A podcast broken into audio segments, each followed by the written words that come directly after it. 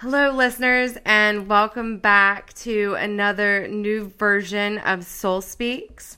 This is the Socialite Spotlight, and we are here today with an amazing woman and goddess, Thais. She just goes by Thais like Oprah. Is the most amazing thing ever. She is a spiritual teacher mentoring women on how to fully step into their power.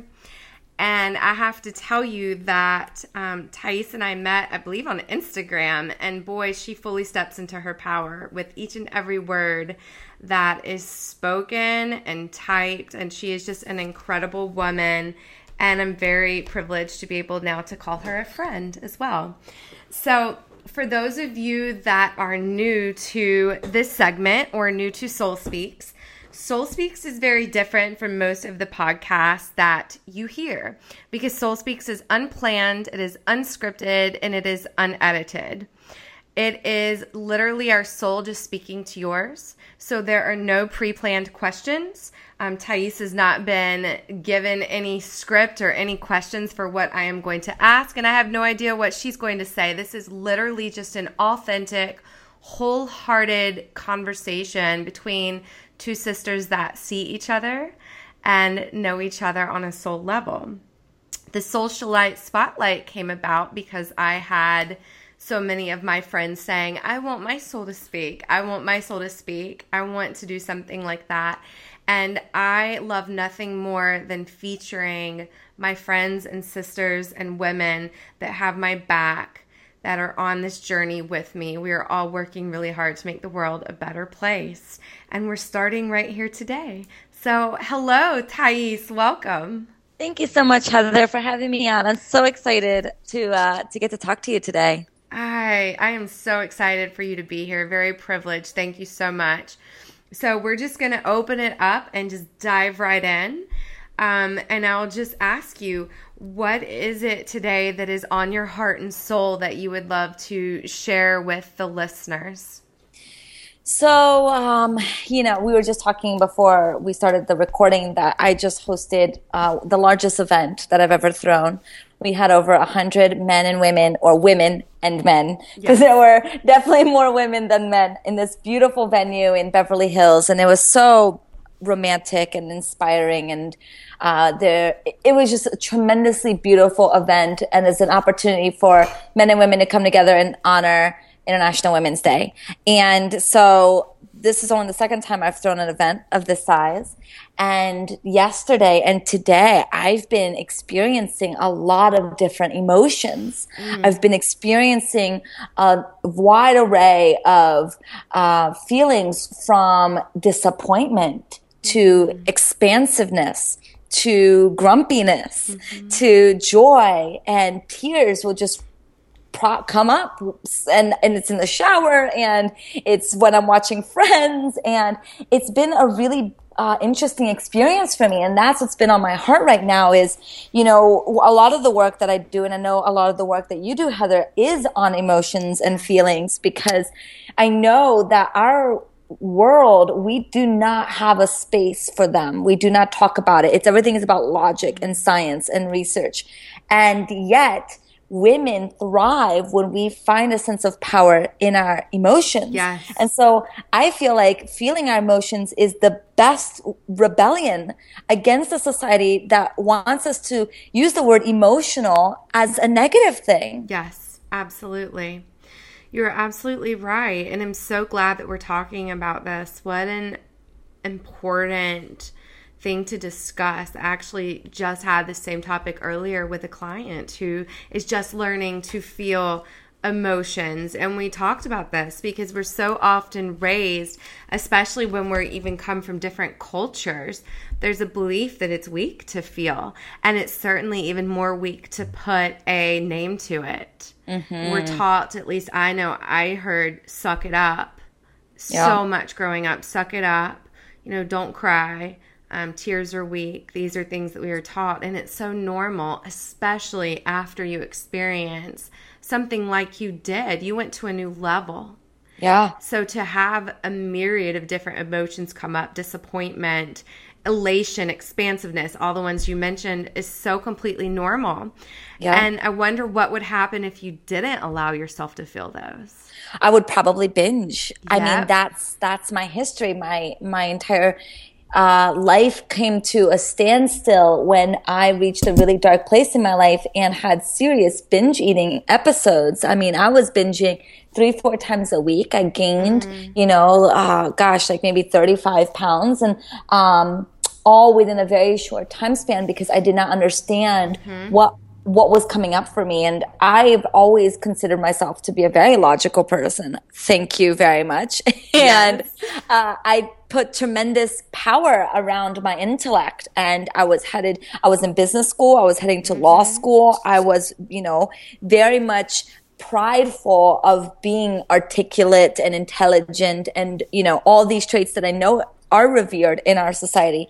And then I would find myself binging on a whole thing of pizza. I mean, my binge attacks were not like, oh my God, I had one cookie. No, it was, I had to annihilate the whole package of cookies Yes. or else I would not be able to think about anything else. Yeah. And that still to this day, I mean, it's been seven years and I've done so much healing around it. And I, I'm so very aware now of when my body wants to binge. And now I use as an indi- indicator that I'm not feeling something. So if I have a, an urge to binge, I've developed a really acute sense of awareness of when it's coming up and that it's not ever about the food and you know mm-hmm. what is really coming up for me and can I be with what's coming up? And because I've been able to create so much space for my emotions my body no longer feels the desire to physically expand. Yes. because gosh i think this was the most brilliant insight i've ever had about my binge eating was that my body physically wanted to expand to compensate for the fact that i was not allowing myself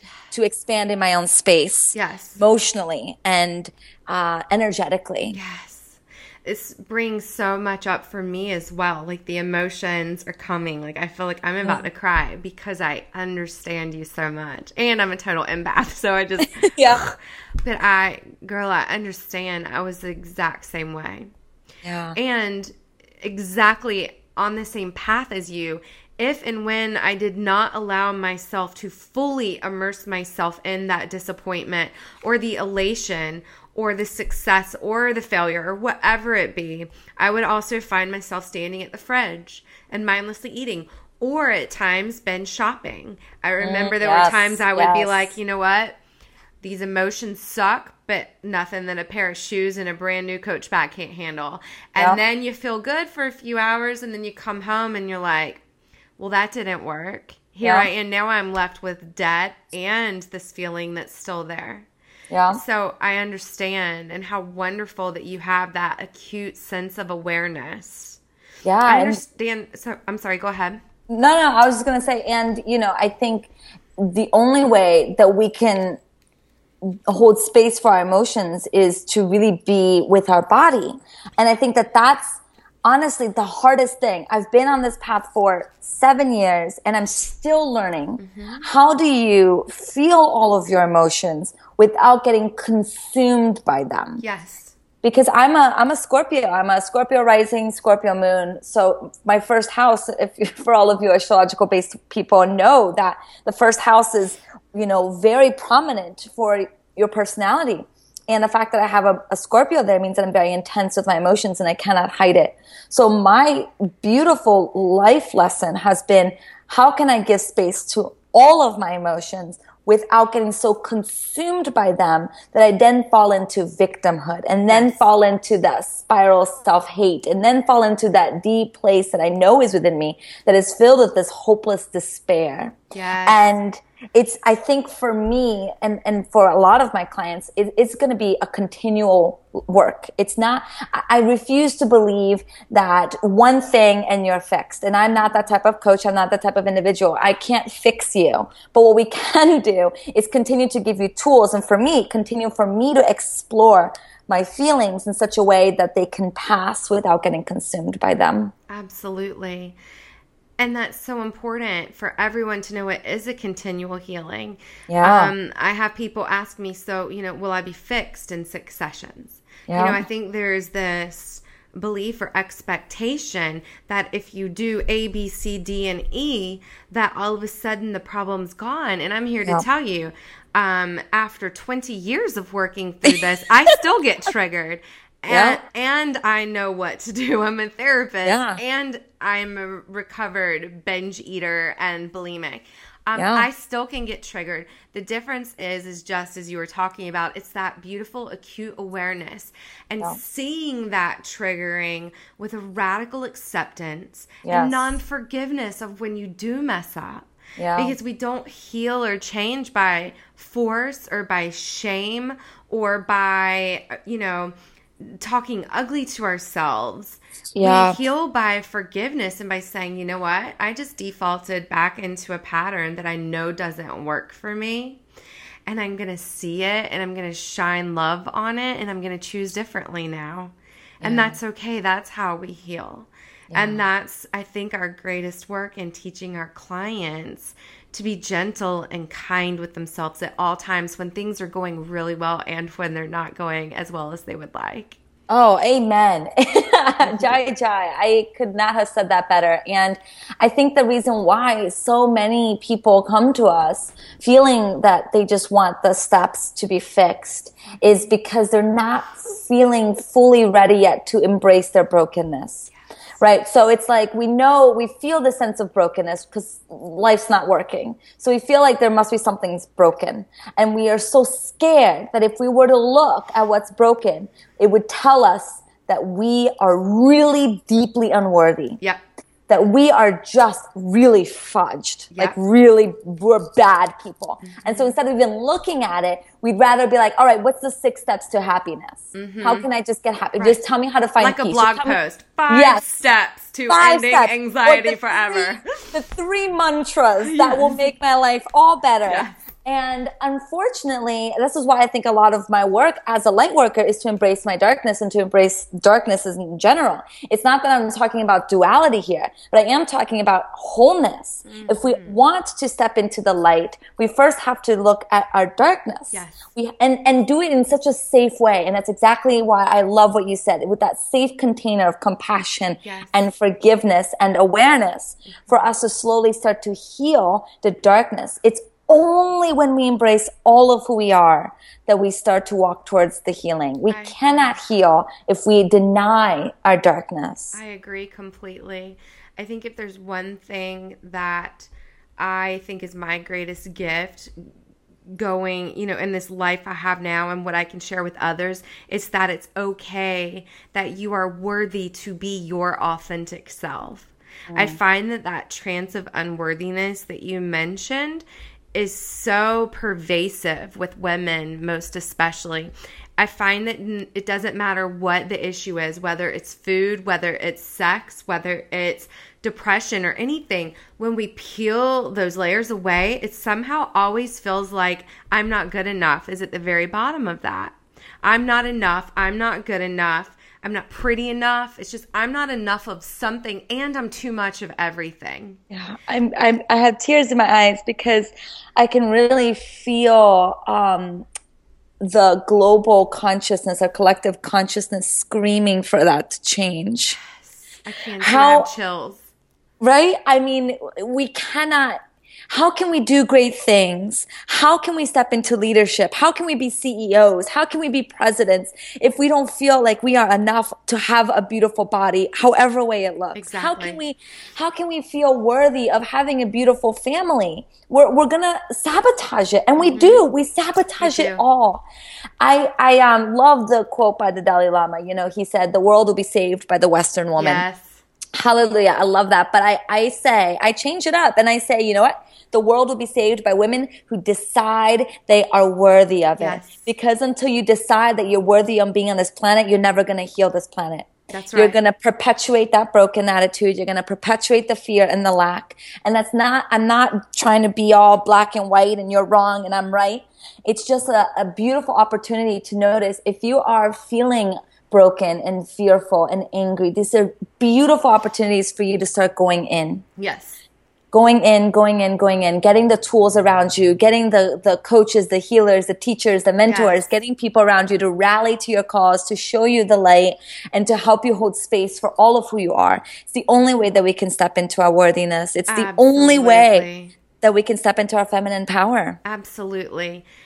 And as and as wild as this is, I love now sitting with my pain. I, and I'm not a masochist, but I know that it means I'm going to be so much better when I'm done. Yeah. Like, I know that when I'm in a time of growth and darkness, which probably I am right now, it's hard. And there are times you just feel like energetically stuck, but I know it's going to be so worth it. Yeah. It's going to be so worth it because, man, when I come out the other side, I'm a force to be reckoned with because I allowed myself to be with that process and to not yeah. push it away. Well, and, you start realizing, right, Heather, too, that you are not the brokenness. That's right. And you and and you can give space to it because it's mm-hmm. no longer you. Like I know that for many years I defined myself as a binge eater. Yeah. You know, my name is Thais and I'm a binge eater. Mm-hmm. And for many years that was necessary for me to claim my story because for many years I was in denial about it. So there's like a cycle. First you're in denial, right? And then you start to embrace it like, okay, this is who I am. This is my story. This is where I come from. You start doing healing around it. But then that's not the last step. The last step is to go, well, I, I no longer define myself by my problems. That's right. I no longer choose to define myself as a binge eater because I am not a binge eater. That's right. I may have binge eating tendencies. I may have used that as an opportunity to grow, mm-hmm. but I am not defined by that anymore. That's right. And I think that the more that we can start to, if you have any sort of anxiety pain, if you have ADD, if you are, have alcoholism mm-hmm. as your issue, right? If you have any anxiety stemming problem, it gets to the point where you have to choose yes. to let go of that identity or else you're going to continue to perpetuate the ego's belief that you are broken, yes. that you have a problem, and that you are never going to be able to find healing. Absolutely. You know, that is so important the way that we talk to ourselves and the words we speak aloud to others. Um, and everything we say. For example, um, no one knows this probably because I don't talk about it, but I have fibromyalgia. And I never say it or talk about it or give it energy because it's not who I am. And I I don't even like saying I have it. It's something that I've been told is in my body, but I choose what to do with that. And I choose to live very holistically and not give it power so it doesn't have power over me. Yeah. I have flare ups, but it doesn't have power over me. Same thing is like I used to feel like, well, I'm Heather and I'm a chronic dieter, or I'm a binge eater, or I'm Heather and I'm bulimic, or whatever. And the truth is, those were all just things that were happening for me to get me here where I am right now. Yeah. But they never oh. happened to me. Yeah. I think for me, when I was, when I was going through my big revelation, my big awakening, the biggest shift for me was the idea that it's me against the world mm-hmm. and it's a dog eat dog world and if i don't make space for myself in the world then there is no space mm-hmm. for me mm-hmm. which and of course of course i would binge eat because i didn't believe there was space for me in this world um, and that if i didn't show up and force my way forward i was going to be forgotten mm-hmm. so going from that belief to the belief that what if life is working for me Yes. What if I'm not alone? What if I'm a co-creator? Yes. You know, what if I was chosen to be here? What if, you know, there are people that don't wake up in the mornings, like millions of people around the world, they don't wake up in the morning. I got to wake up in the morning.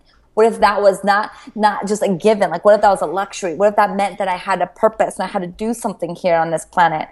And that was the biggest shift because it just invites new perspectives. Yes. And it, it's not always easy to remember it. Of course not. And of course we get bogged down by, you know, circumstance. And of course it's very easy to believe that, oh, here we go. Another, you know, another problem I have to battle.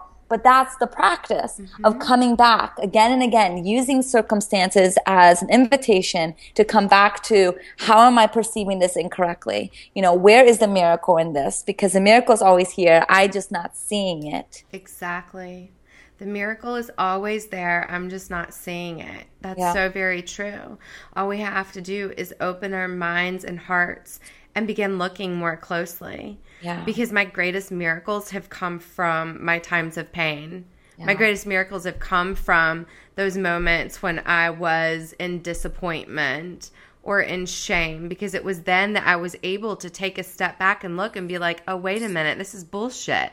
Yeah. I'm not I don't have to be shamed. There's that's just something that someone told me that I wouldn't even take street directions from anymore. Yeah. I don't have to hold on to that.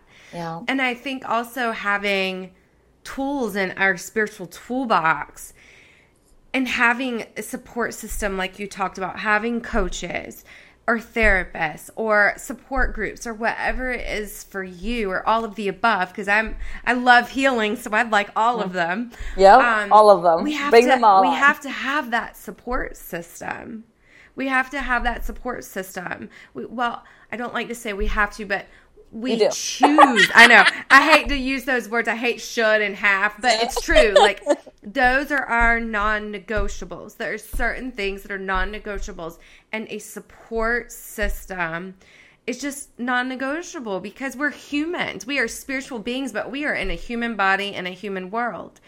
And there are times that we have got to be able to pick up the phone and say, "I need help."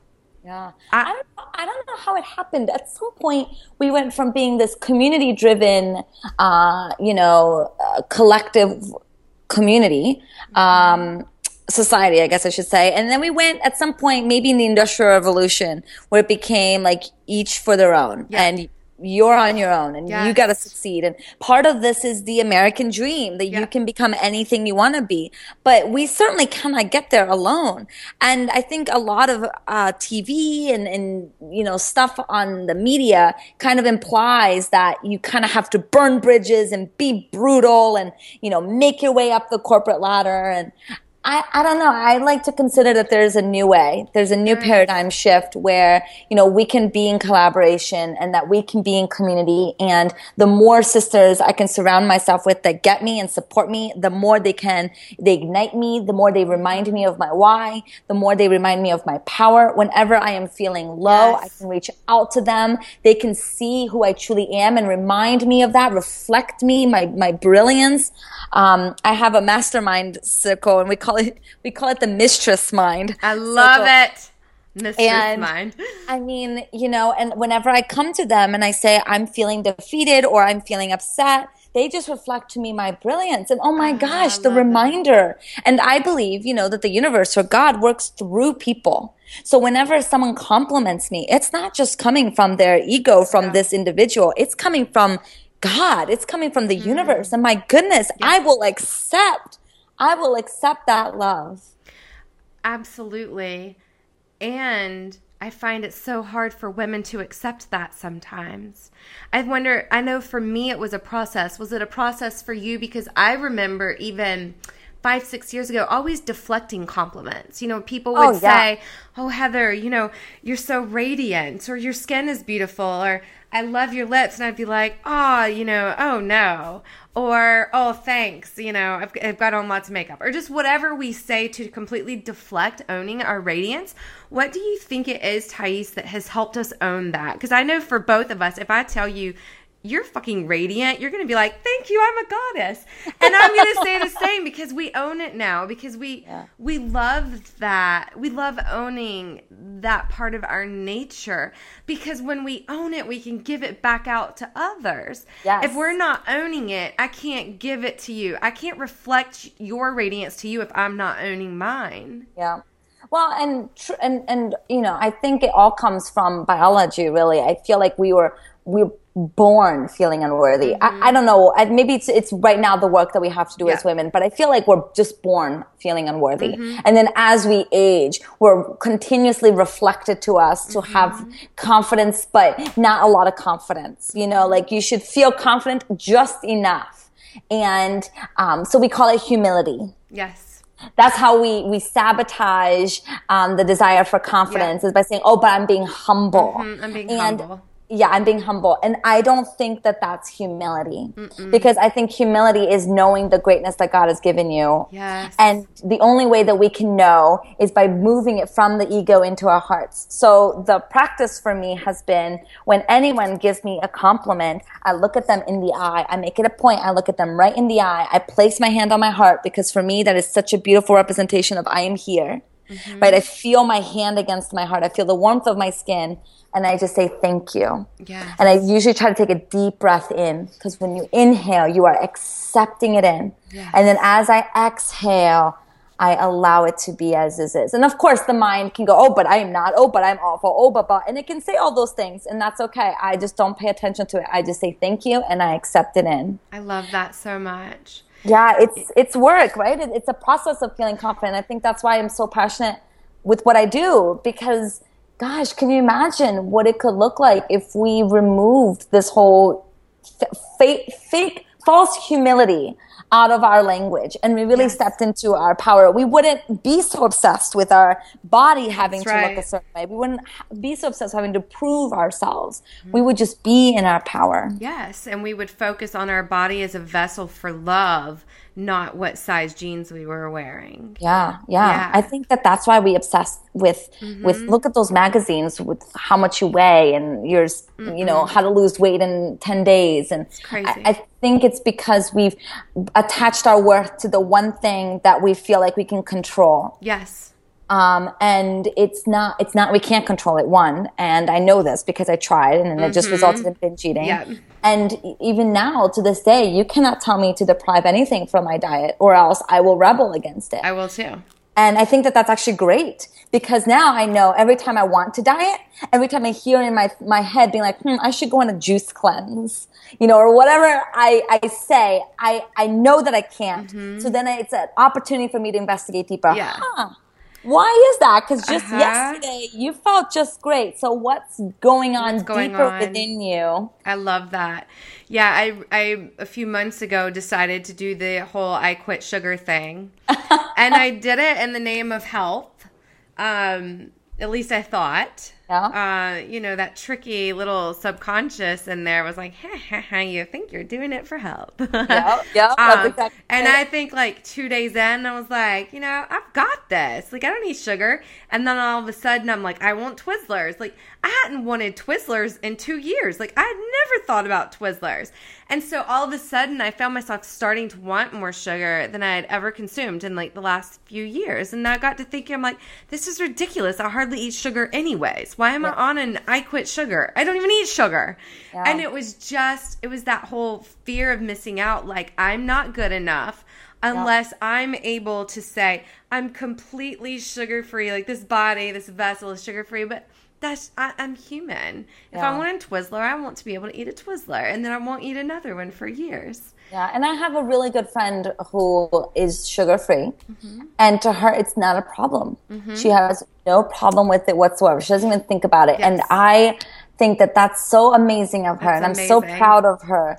And I know that that's not me. Yeah, that's not my story. That's not where I'm right. at, and it's I have to honor. Story. Yeah, and I have to honor that we're all different. And mm-hmm. some people that are listening may be like, "Well, I have no problem going sugar free," and, and all hail to you.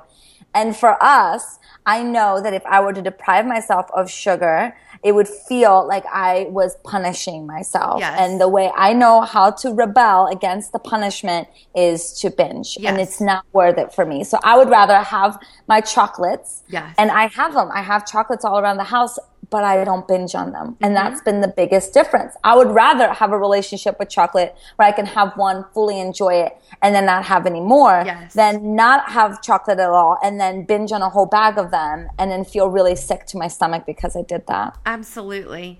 I remember last year my husband brought home a big box of it was during the fall, like he brought home the Dunkin' Donuts, like the pumpkin donuts. Mm and I remember I sat down with one at the table. I put it on a beautiful plate and I sat down with it. And I was literally just present with that donut. I mean, I literally was like, no one talk to me.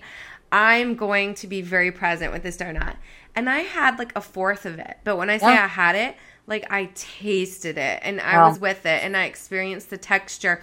And I was like, I'm good. I think I had like a fourth of it not even half. And I was like, I don't want anymore. And my husband was like, How did you do that? Yeah. I was like, I was present with it. I was present. Yeah. But if I had told myself I couldn't have those, I would have thought about it all day long, obsessed over it until I ended up eating four or five. Yeah. Uh, just to prove to myself I was worthy of having them. That go- Yeah. goes back to the worthiness. It always does. And you know, we both know this. It's even though it's about the food, it's not about the Nope, food. exactly. And whenever I, you know, have any conversations with women who are having issues with food or any addiction, because food is an addiction. Yes. Um, anyone that has an addiction, I always encourage them to do the healing you need around food. The mindful eating was also uh, the most instrumental tool to heal my Yes. bin- my you know my binge eating but it wasn't it wasn't the only thing because that would imply that it was about the food Yes. i had to do deeper healing in myself and so look beyond what you're actually addicted to Yes. and start to do the inner work required for you to feel freedom around it Yes. and I know the the challenging thing about binge eating out of all the addictions I have to say is that I can't just not eat food. I have to look at this issue every day. Right? It's not like I can be like, what, you know, alcoholism, you can remove alcohol from your life. I'm not saying it's easy. I'm not trying to compare the two. It's obviously two very different things. And with binge eating, I had to fucking deal with it Yeah. because I couldn't we gotta just eat. you gotta eat. And I think that was the biggest blessing for my life is that I couldn't run away from this problem. Mm-hmm. Yes. And that's what forced me to then have to look at my brokenness and dive into it. And that's what was the catalyst for me in my spiritual practice and my spiritual healing. Absolutely. You have to dive fully. I always ask my clients when you eat when you're not hungry, what is it you're truly hungry for? Yeah. Because it's never about food. Yeah. It's about companionship or something else. There's something else going on that has nothing to do with food or alcohol or or anything. It's always something underneath. And it's Yeah. all about being comfortable with sitting with those feelings. So I'm wondering as we're talking about you and your beautiful um, acceptance of your feelings as they arise, do you have any particular, I guess, structure or any particular way that, or maybe even a little ceremony or ritual or something that you do for yourself daily to honor whatever's coming up, whether it be disappointment or expansiveness? How, how do you do that in your life? Because it looks different for all of us. Yeah, well, one of the things that I do is I make sure that my morning practice is very fluid. Mm-hmm. So I used to have a very structured morning practice. Excuse me, morning practice where I had to, you know, journal for 20 minutes and then meditate for 30 minutes and then mm-hmm. yoga for 20 minutes. And I had this like, you know, all planned out. Mm-hmm. And then there'd be mornings that I would avoid it altogether because Yeah. I didn't want to do my, you know, hardcore structured practice. And so mm-hmm. now I give myself permission to show up when I want, not at a mm-hmm. structured time. I don't wake up to an alarm, at least most days.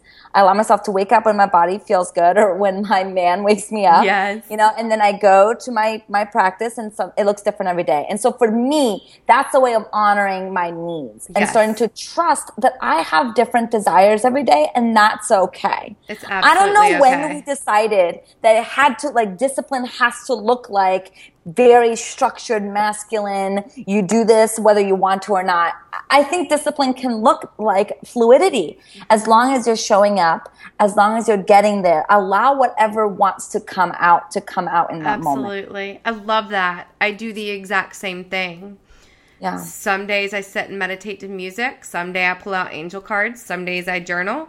And some days I go for a walk. I mean, Yeah. it doesn't have to be the same. It's whatever your soul desires. And I think that's um, pretty uh, big. I think it, it was a pretty big revelation for me because it, it started to honor the fact that um, there is a, a beautiful side of me, my feminine side, that also has a lot of power. That power doesn't have to derive just from this sense of control and, Yes. and structure. And um, my birth tarot card, my numerology tarot card, is the Emperor.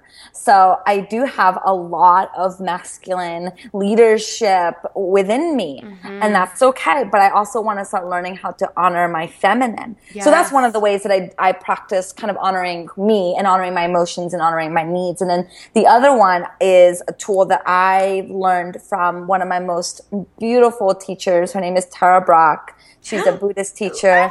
I love her to death. When I lived in Maryland, I would go down to Bethesda to see her talk every Wednesday night, and uh, she's just so brilliant. So she teaches this method that has been so healing for me and my clients, and it's called recognize and allow. So oftentimes when we are experiencing an emotion, we immediately want to change it if it's not a positive emotion. Um, we do this in the spiritual world. We Yes. do this brilliantly. Yes. And I know that we, we hide it well. We think that we're accepting it, but really we're denying the heck out of this emotion. And we do it by, you know, pulling an angel card to make us feel better or doing yoga to make us feel better. We do anything to change the emotion. Uh-huh. And the practice of transforming the emotion is not to deny it, but to recognize that the emotion is coming up and then allow it to be there. Yes. And that is so life changing. There's a difference. It's just an energetic shift, but there's a difference between going to yoga and spending an hour accepting the emotion that you're and allow it to transform naturally than going and being like, I'm upset and I want to get happy and I'm going to use this yoga as a tool to change my emotions. Exactly. Because when we try to change our emotions, we're not honoring why they came up in the first place. Exactly. Do you see how it's a band aid? Oh, oh my uh, miracle moment alarm is I love it. I love it. Coming on. Um, it's a beautiful miracle moment to be speaking here It with is. you. Yeah. And I just looked up at the clock just to check our time, and it was 4:44. Of course, Oh. obviously, obviously. obviously. So yeah, I mean, how can we how can we develop trust within ourselves if we're denying our emotions? Mm. Agreed. We can't. We have to know it's safe to feel. And maybe it's people like you and I that just have to go out and teach other women that it's safe by helping them feel safe. Yeah. That's our that's my at least biggest goal is just to help someone feel safe to feel, to Yeah. know that they're held in a safe environment because for so long I didn't feel safe being vulnerable. Oh yeah. Oh Yeah. yeah. And and I think the biggest thing that we can do for all of us here together energetically is to really really practice holding space for ourselves Yeah. and to make ourselves feel safe to feel our emotions. Yes, yes, yes. And that's the hardest thing. I mean, I'm I'm working on it every day. It's so challenging because I recognize how easy it is for me to run away from my emotions. Mm-hmm. I shut out my significant other. I shut out my partner because he loves to talk about what's coming up and I can see mm-hmm. it. I push him out. I, you know, will sit and sulk. I will turn on the TV. I mean, mm-hmm. the ways that we run away are endless. They are. And so the the beautiful thing I've learned from my binge eating and that I've been able to now teach others is that even if you do those things, Yes. the second arrow, the then punishing yourself for doing those things is worse than the Yeah. first arrow. It's just a it's just self defeating. It's Yeah. like being angry at yourself for being angry. It's like Yeah. And we do it, of course. Uh-huh. I mean, shame and guilt is always the second arrow. Yeah. It's never really the first. Yep. So I Always said something mean, and then I feel guilty that I said something mean. And that second arrow kills us. That's what keeps percolating in our heads and keeps us feeling off center, and it keeps us small. It's a form of it does. resistance. Yeah. It does absolutely. And you know, going back to Tara Brach, something that came up for me because we've been talking about this trance of unworthiness. I'll never forget reading her book Radical Acceptance so many mm. years ago. And there's a line in the very beginning, it might even be the introduction, where I don't know, I cannot remember. It's been so long. She was either talking about her mother or a friend or someone on their deathbed and looked up and said, All of this time, I always felt like there was something wrong with me.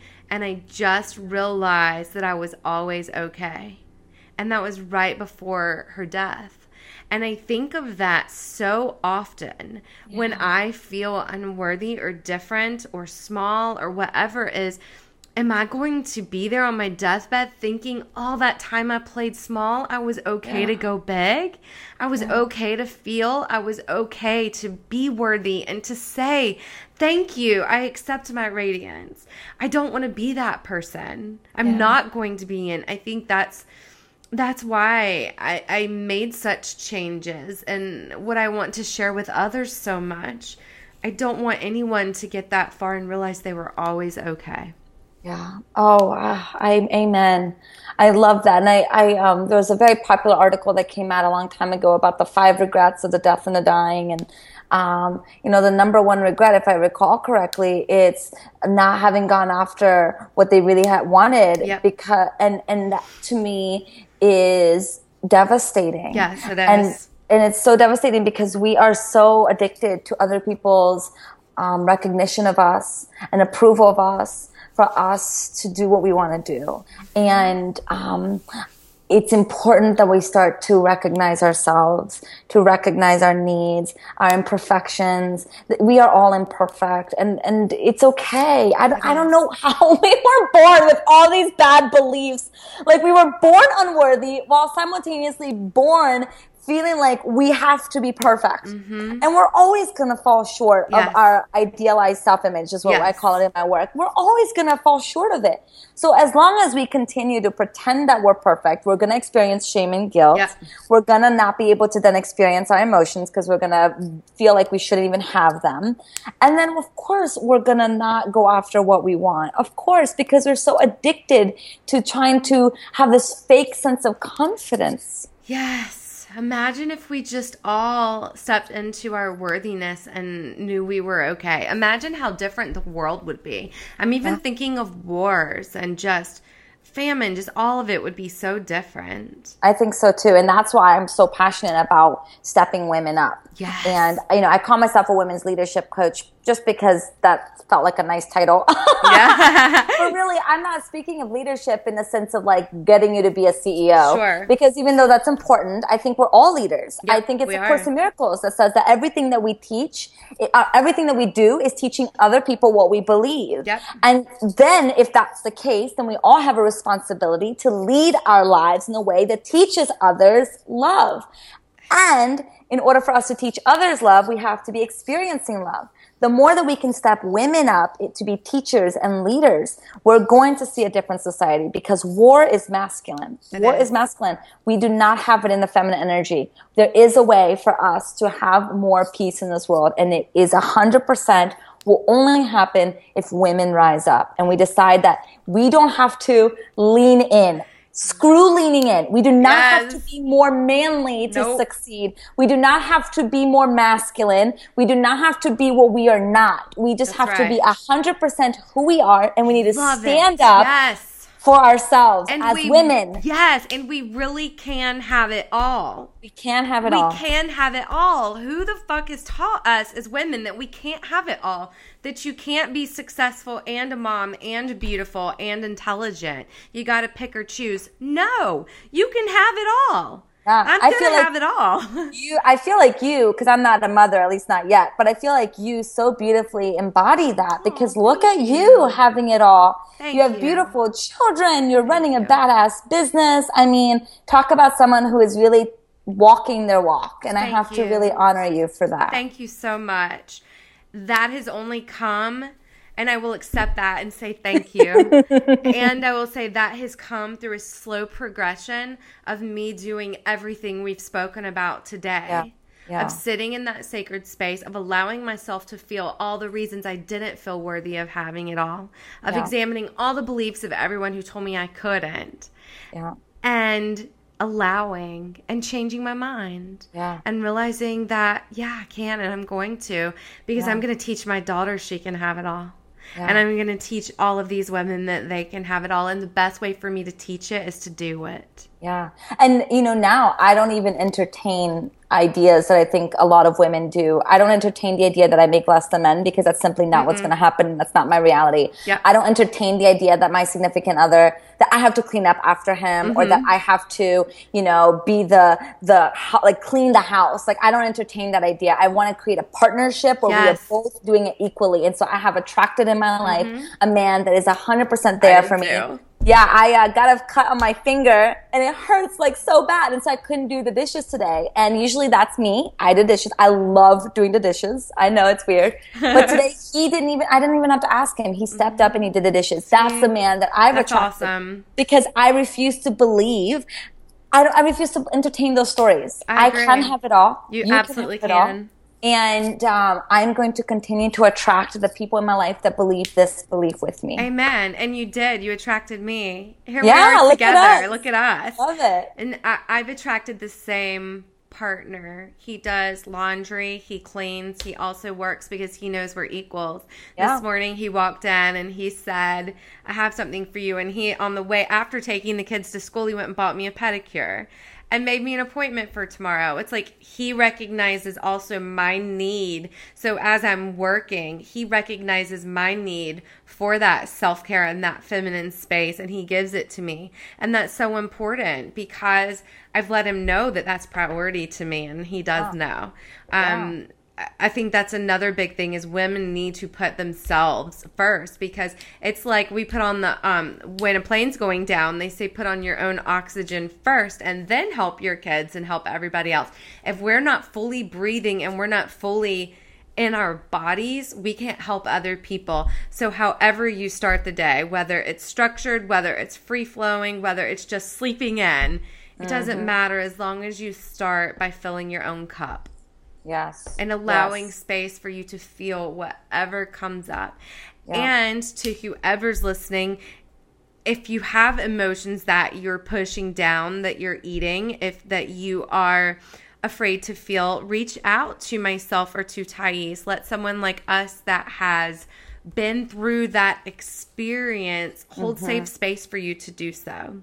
I mean, That's- you know, I I thought before you close it up, I thought that I was living the mo- the best life that I could, right? Like I didn't know there was anything wrong with me until I had uh, developed a pretty bad binge eating. So for all of you listening, don't don't wait until you have an anxiety attack, when you have an addiction built up, when you ruin all your relationships before reaching out to support from your sisters and your mentors and your coaches and us and whoever you need to reach out to. Don't wait until, oh, there goes my phone. Don't wait until everything breaks down. Literally, around, Literally. Don't wait because if I had only had support, and I didn't know it, and that's okay. Yeah. But if only I had had support before, I could have avoided so many years of, mm-hmm. of pain. Again, I don't regret Yes. it. I love my experience. I'm just saying, if we can, in any capacity with our stories, Yes. prevent you from having to go down the rabbit hole so deeply, we would love to do anything that we can do. Absolutely. Absolutely. It's like we're we've become the people that we needed. Yeah, yeah. We've become the people that we needed for others. And I think that's so beautiful. So on that lovely note, tell everyone where they can find you. Yeah, so I'm, you know, like Heather said, we met on Instagram. Yes. I love Instagram. Love Instagram. it's my happy home. Love it. So you can find me at instagram.com forward slash coach Thais. And it's Thais like Thailand. It's like T H A I. And then remove the land and add an S. Remove the land. Yeah, remove the land, add an S, Thais. Um, so, and then you can also find me on my, webs- on my website, coachthais.com. I actually right now have this amazing uh, free downloadable. It's like a 16 page meditation ebook. And it kind of walks you through all of my favorite meditations. I have videos, audios. It's a book. It has, you know, it's really, really awesome. it. Yeah. So if you have an opportunity to go on my website, go get that. Go get it before it's gone because I feel like it's going to be going soon. And if anyone doesn't know how to spell the name or you can't write it down, I'm going to tag her in uh, in everything. So Oh, good. yeah. So her her name will be there and her website will be there. Yes. Someday my name will be known as Oprah. will. I mean, Like before Oprah, Oprah, was yeah. Oprah. I mean, I'm sure people said Oprah. Right. Oprah. I mean, Okra. people didn't know. Yeah. I didn't know. yeah. That's right. That's why I said it's like Oprah. Yeah. Like I want to change my name now. I just want to be like Heather. Like I am Heather. I'm just Heather. You are Heather. I am Heather. You're Heather. but mine, but Heather's not cool like Thais. Like that's so sexy. Like every time I say it, like I flip my hair back. You're amazing. Well, what's so funny? I mean, talk about a quick story here, but I hated my name for most of my life because I was different. I moved to the United States when I was seven. I'm originally from Brazil, and my name in Brazil is very popular. And when I moved here, no one could pronounce my name. I, you know, in your teen years, you want to blend in. Yes. And finally, I started taking ownership that I am different and I am the same. I am special and I am not special. That's and right. in that balance is me. And my name is what was given to me. I am proud of it now. And that's what happens when you do this work. These tiny Yes. little things start just tweaking and changing and you start dropping the shame. That's Screw the shame. Screw the shame. Screw the shame. We need to make a T-shirt that says "Screw the shame." We should. I mean, seriously, screw the shame. Screw the shame. I love it. That could that should be a new hashtag. We should start using that hashtag. Type. We should. Screw the We should. shame. Yeah. I'll use it when I post this. Done. Deal. Done. Yes. Deal. this has been really transformational. I almost feel like I've been through a coaching session. It's awesome. Yeah, this and is great. It's been a really great time, and I would love to have you back sometime for a part Yeah. two. Let's do it. Done. Yes, and I I think we should do a workshop or something together in the future.